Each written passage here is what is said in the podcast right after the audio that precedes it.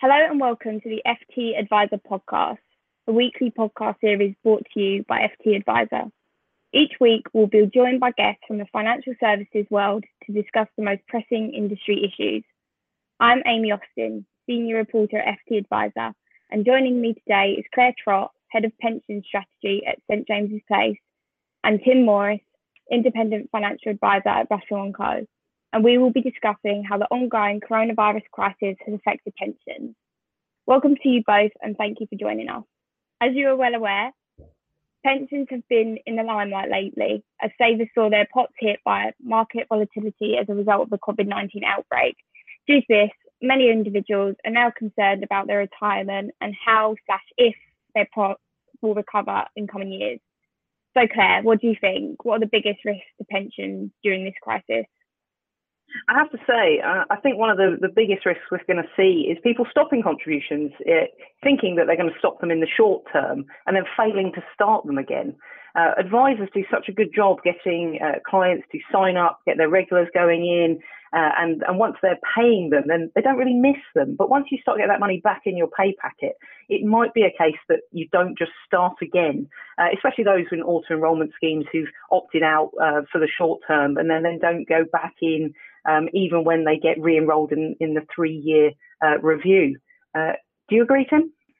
Absolutely, you've um, yeah taken my point, almost taken the words out of my mouth there. Um, in, in, regards of yeah, it's people giving up on pensions is, is my main concern because of the fact that um, you know people are going to have to tighten their belts, and you know I've already read about employers saying well they you know potentially aren't going to be able to carry on with um, you know contributions for employers employees sorry at the levels that they are currently at um, because most people most employees have been contributing above the minimum levels which is great but uh, going forwards that may not be the case um, as regularly as it is now. And um, yeah i think that's a, a massive concern yeah, indeed. We've um, I've seen people who've had you know, contribution levels of 10 plus percent drop back down to the auto enrolment minimums, uh, and to do that they've had to change contracts. So there's no guarantee that they're going to re-change their contracts going forward. Um, so we we will possibly see this sort of lull in, in, contributions, and I think employees and their advisors need to sort of fight back uh, somewhat when we're we're back on a bit more of an even keel to to get those contributions back up. We've also seen people obviously um, who have had to access their funds um, in this possibly what would have been seen as a short term for them um, and, and, triggering things like the money purchase annual allowance. I know myself and, and many other people have uh, contacted HMRC to see if they can waive the MPAA uh, in this extenuating circumstances because it's within their power, um, even mm-hmm. if they may have to change some legislation. Yeah, yeah, I mean, this is this is another thing where you know the concern is people are going to think, well, yeah, I know that I can access my pension pot, and um, most of my clients they're not going to be looking to to do that. Um, I've got some who, you know, a couple who have actually, well, one asked me that very thing, and I said, well, look, you know, the plan was you're not going to be spending it for another year or so, and actually that's great because we want the pot to recover, which you know it has done already to a large extent from the market um, dropping, and you know we want to make sure that they're still on track for what we planned next year, and uh, you know it's a case of then, well, you know what nothing's changed in this particular lady's situation um, with her finances, but it's just the fact that you know they hear about other people, um, you know, taking money and the the new pension freedoms. The downside, I suppose, because it's so flexible, you know, people can almost treat a pension pot like just a, any other savings account, but which you know to an extent, once you're over fifty five, you can do, but there's other things, you know, such as the tax um, situation that you've got to be looking at in more detail. Plus, also, yeah, the longer term impact on, well, how's that going to impact you in 5, 10, 15, 20 years' time? Yeah, I mean, it's lucky for people who have financial advisors. Uh, they're probably less at risk of this sort of thing and accessing their funds in this turbulent markets. People who have got good good advice uh, are less likely to do that. So probably getting uh, quite a good value out of uh, their advisors at yes. the moment. if you factor in uh, what they, the detriment that people could cause themselves by just uh, accessing the funds. I mean, thankfully, we do have things like the second line of defence where um, the providers will push back and say, you do realise the risks. Um, whereas historically, before the freedoms, it was actually probably slightly easier to access your funds, but um, yeah. there was probably less impact on doing it. Yes, yeah, absolutely, and uh, yeah, I mean that's I think the, the big thing for me, you know, the, the biggest risk is that yeah, people think that they've got enough, but they haven't, and so for me, it's you know there's there's sort of two ways to look at this. You know, I've got two hats, my advisor hat, and also then just my interest in pensions generally and just looking you know thinking about how it does impact the general public. And yeah we've got such a big retirement savings gap already. Um, we don't want that to get bigger and bigger but the, the danger is that it will. And some people yeah do give up on pensions. And um, i had a really good example of some clients who you know had done exactly that. Um, but then actually because they were they run their own business they're doing very well. And a lot of business owners that I've met throughout the years are quite negative about pensions because of the issues that have been, you know, 20, 30 years back. And um, and yeah, they are now very much engaged with it. But there's so many people, as you're right, Claire, who don't have an advisor, who aren't and will end up making a bad decision, which will impact them in the long term. And you know, I, yeah, that's something that I say I, I'm worried about. You know, with my sort of you know other hat in terms of the general state of pensions. Yeah, I mean it's it's great that it's flexible to access your funds, but the the contribution flexibility. I know we have carry forward, but the contribution flexibility is just not there uh, for these kind of business owners who might want to hold fire on making contributions in years where it might be difficult, like at the moment, uh, but then come bouncing back and want to make up their contributions for the last few years to to a higher level. Uh, mm. When we when we actually saw them just testing, so occupational schemes testing the money coming out rather than money going in, and personal schemes testing the money going in but not money coming out, um, then you did have a, little bit more flexibility in in, in planning. Um, yeah. And when the when the annual allowance was much higher, and those high earners, that, that's uh, another issue. These years where people are maybe having a, a lower income, um, would have technically uh, a much higher annual allowance for some people, uh, and then going mm. forward when their incomes bounce back um, and their businesses bounce back, then maybe their annual allowances drop.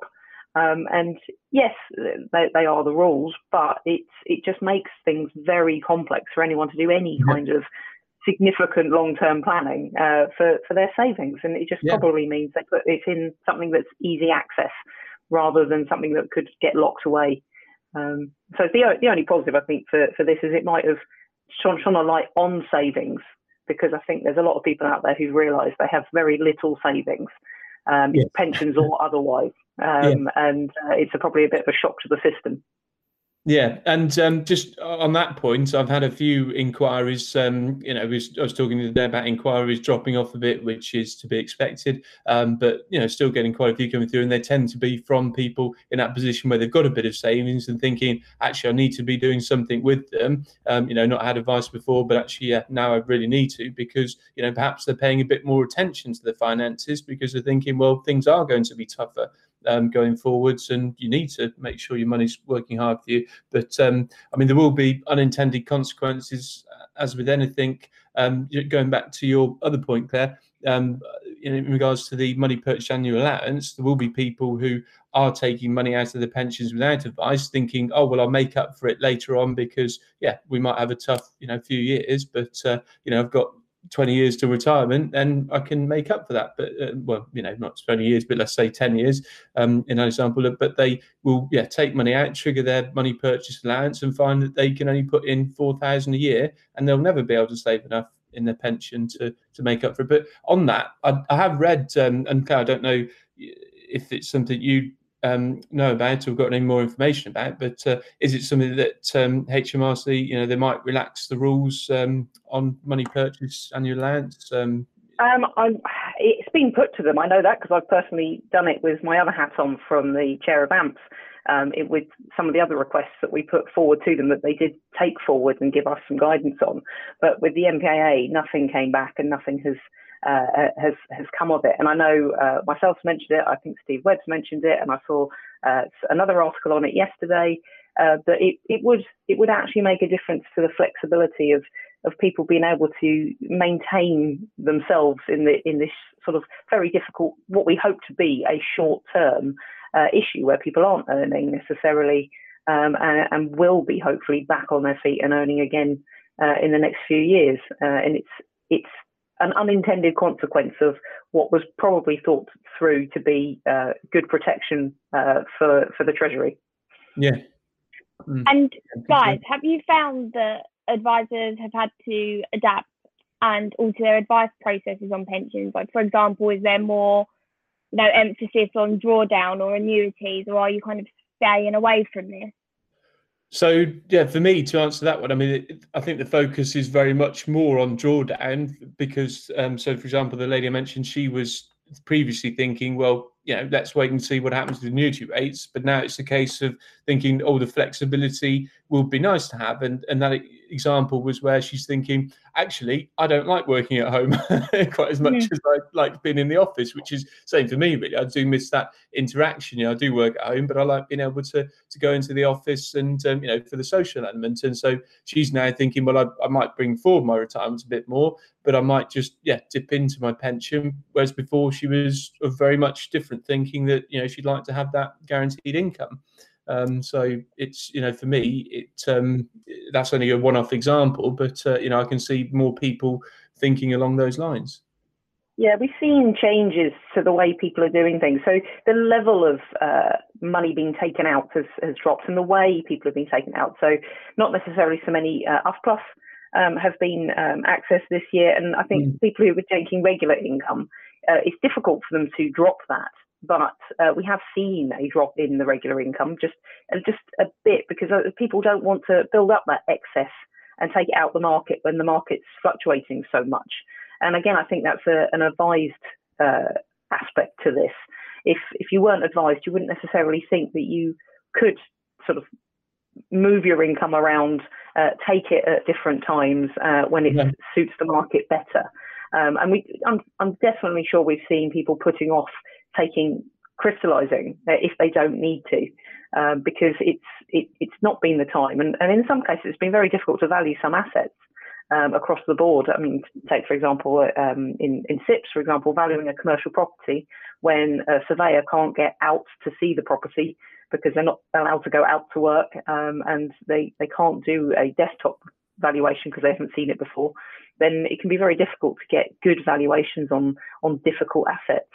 So I think mm. that all of that um, is is something that's sort of having a knock-on effect on what people are doing, um, as, as, well as getting signatures, for example. I mean, lots of lots of providers, as say, have had to change the way they they deal as well, get, putting in electronic signatures um, and, and, making it a lot easier for people to actually do business with advisors. Um, because you can't go around and sit there and have a cup of tea uh, and get your paperwork signed. It's just really not possible.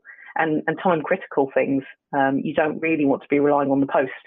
I won't say anything against our posties, but my post is hmm. definitely taking a little bit longer to get to me than it, than it usually does. I just, I, maybe there's just more posts. I mean, that's a possibility. Oh, no, I'm definitely getting less posts less often. yeah, well, maybe that's what it is. and um, I know you touched on this a bit earlier, but you know it's all been doom and gloom lately. But how could you argue that COVID has actually been good for pensions in that more people showing interest in their savings and you know looking at how they can improve their pots whereas before you know it wasn't uncommon for people to not look at their pensions at all. I mean i personally um not really experienced a change there because of the fact that um, I mean I, I communicate with my clients on a regular basis um, in additional to you know standard reviews, annual reviews, six monthly reviews. Um, then yeah, just like to keep them updated. and I think that's never been more important than in the last few months because we've gone through such an uncertain time and I've been impacted in terms of you know how I can work with my clients, as have any you know financial advisor, um, pretty much. And I think we're all guilty of perhaps in financial services in general, not just financial advisors, all guilty of not being as tech savvy and using technology, you know, to the extent that perhaps we should do or could do. And um, you know, we've pretty much tried to fit into the last two months what we, you know, could have been doing for the last, you know, 20 years in terms of you know some of the processes um, they probably haven't changed it in that long and so you know and and that's as well. Providers have really um, sort of got um, you know brought out their A game in terms of you know got things to a position where we can work well remotely with clients. And and for me, it's a case of yeah, say just keep communicating. And so you know, there's not really been like I say any change, and clients are still thinking, well, yeah, what we were doing before should still be working now. And as long as we can do business with them in the same way, then yeah, there's not really any any change or any impact, which is good. Yeah, but I have to concur. I think the, the big positive has been the technological changes that uh, providers uh, and advisors have, have embraced to, to make things work uh, and change, changing the structure of even documents such as trust documents, making, making them easier for sort of multi parties to sign in different yeah. different places.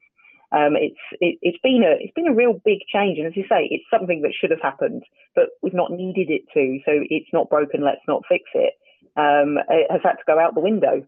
So it is broken. We have had to fix it, um, and um, there's been such positive feedback on that. I, I, think I think that will help engagement generally. If if pensions stop being so old school, and, mm. and start being something that you can access um, electronically, that you can, um, you don't need to go and see a person to sign something. You've got DocuSign or whatever it is, your chosen yeah. electronic signatures, all, all brings it sort of uh, to the forefront of younger people's minds. Uh, and yeah. as we know, younger people really do need to engage and, uh, and get saving. Yeah. Um, and I think it's not just pensions, it is saving generally that I think at the end of the day will be the winner out of this when people realize actually I had no savings. People always tell your parents always say, make sure you've got you know, three months worth of rent, make sure you've got that, you know, all this stuff um, all in place, and and people don't. Uh, and yeah. I think people well, suddenly realise that yeah, should should should have done it. Um, so yeah, I think it, it's positive, but possibly not in the direct pensions relation um, kind of way. Mm. And yeah. has it taught us anything else about pensions? You know, is there anything on your wish list that you'd want to see change going forward? Uh, so, for me, it's got to be the annual allowance and, and, the MPAA just don't work. But then again, I've probably said that I don't know how many times. Mm-hmm. Um, it's it, we've got two sets of restrictions. You're restricted on the amount of tax relief you can get by your earnings, and then you're restricted again by the annual allowance. Uh, and uh, they are treated independently, and it it just takes away that flexibility of I, I can't contribute until I'm earning a bit more. Um, I, I'm not earning a bit more until I'm a bit older, so I need to put in more.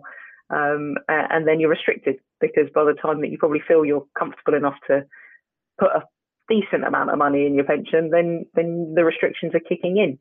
Uh, so I think to me, it's we've got the flexibilities on taking money out. We just need some more mm. flexibilities on putting money in um, to to give yeah. people the freedom for for issues like this. And these are issues that are happening across the country and across the world. But people have these issues year in, year out. One person could have a really bad year for various reasons, sickness or, or, or otherwise. Um, and then they, they come back and they get a good job and they, they want to you know, invest and, and then they're restricted. And it's the same with not just pensions, but other things such as ISAs. You know, it's the, the flexibility isn't isn't quite there for me yet. Mm. No, no, definitely agree with that. And uh, you know, good another example conversation I had this morning um, with somebody where he's his pension allowance has been restricted even more um, because of the fact that they're changing the tapering rules. And um, and yeah, there's been so much tinkering with those rules. So for me, my wish list is is hoping that they don't. And obviously, we've been talking for a while about the pension review and the cans being kicked down the road because of Brexit, and further so down the road a lot further probably because of what's happening at the moment with COVID. Um, but um, yeah, there will be further changes and when the government are looking at cost savings and they're saying, well, there's you know 20 billion pounds going out in tax relief um, to pensions, then they're, they're going to try and probably restrict you know more so in terms of you know whether we have something like the you know pension ISA, which is still being banded about. And and the, for me, the the concern there is the fact that the government have made um, the LISA more accessible now. They're basically saying to people, well, mm-hmm. oh, we won't charge you the five percent penalty. You know, feel free to spend your money. It's very much short term thinking. Let's think about today and not about tomorrow. Which you know, I understand there may be circumstances where people need to do that where finances are tight, but it's you know you, you can't make it too easy to take money, but too difficult to invest money. It just it, it, it, doesn't stack up. You know, something's going to break along the way, even more than it's already broken. I think we've still got a very long way to go until we see, you know, the end of all of this and what's really the effect on pensions. But we'll have to wait and see. Well, Claire, Tim, thank you so much for joining us. Thank you for listening to the FT Adviser podcast. Tune in next week for the next episode.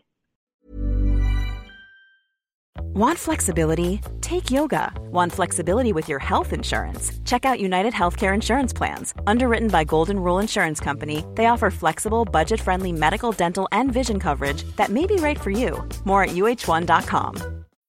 When you need mealtime inspiration, it's worth shopping Kroger, where you'll find over 30,000 mouthwatering choices that excite your inner foodie. And no matter what tasty choice you make, you'll enjoy our everyday low prices, plus extra ways to save, like digital coupons worth over $600 each week. You can also save up to $1 off per gallon at the pump with fuel points. More savings and more inspiring flavors make shopping Kroger worth it every time. Kroger, fresh for everyone. Fuel restrictions apply.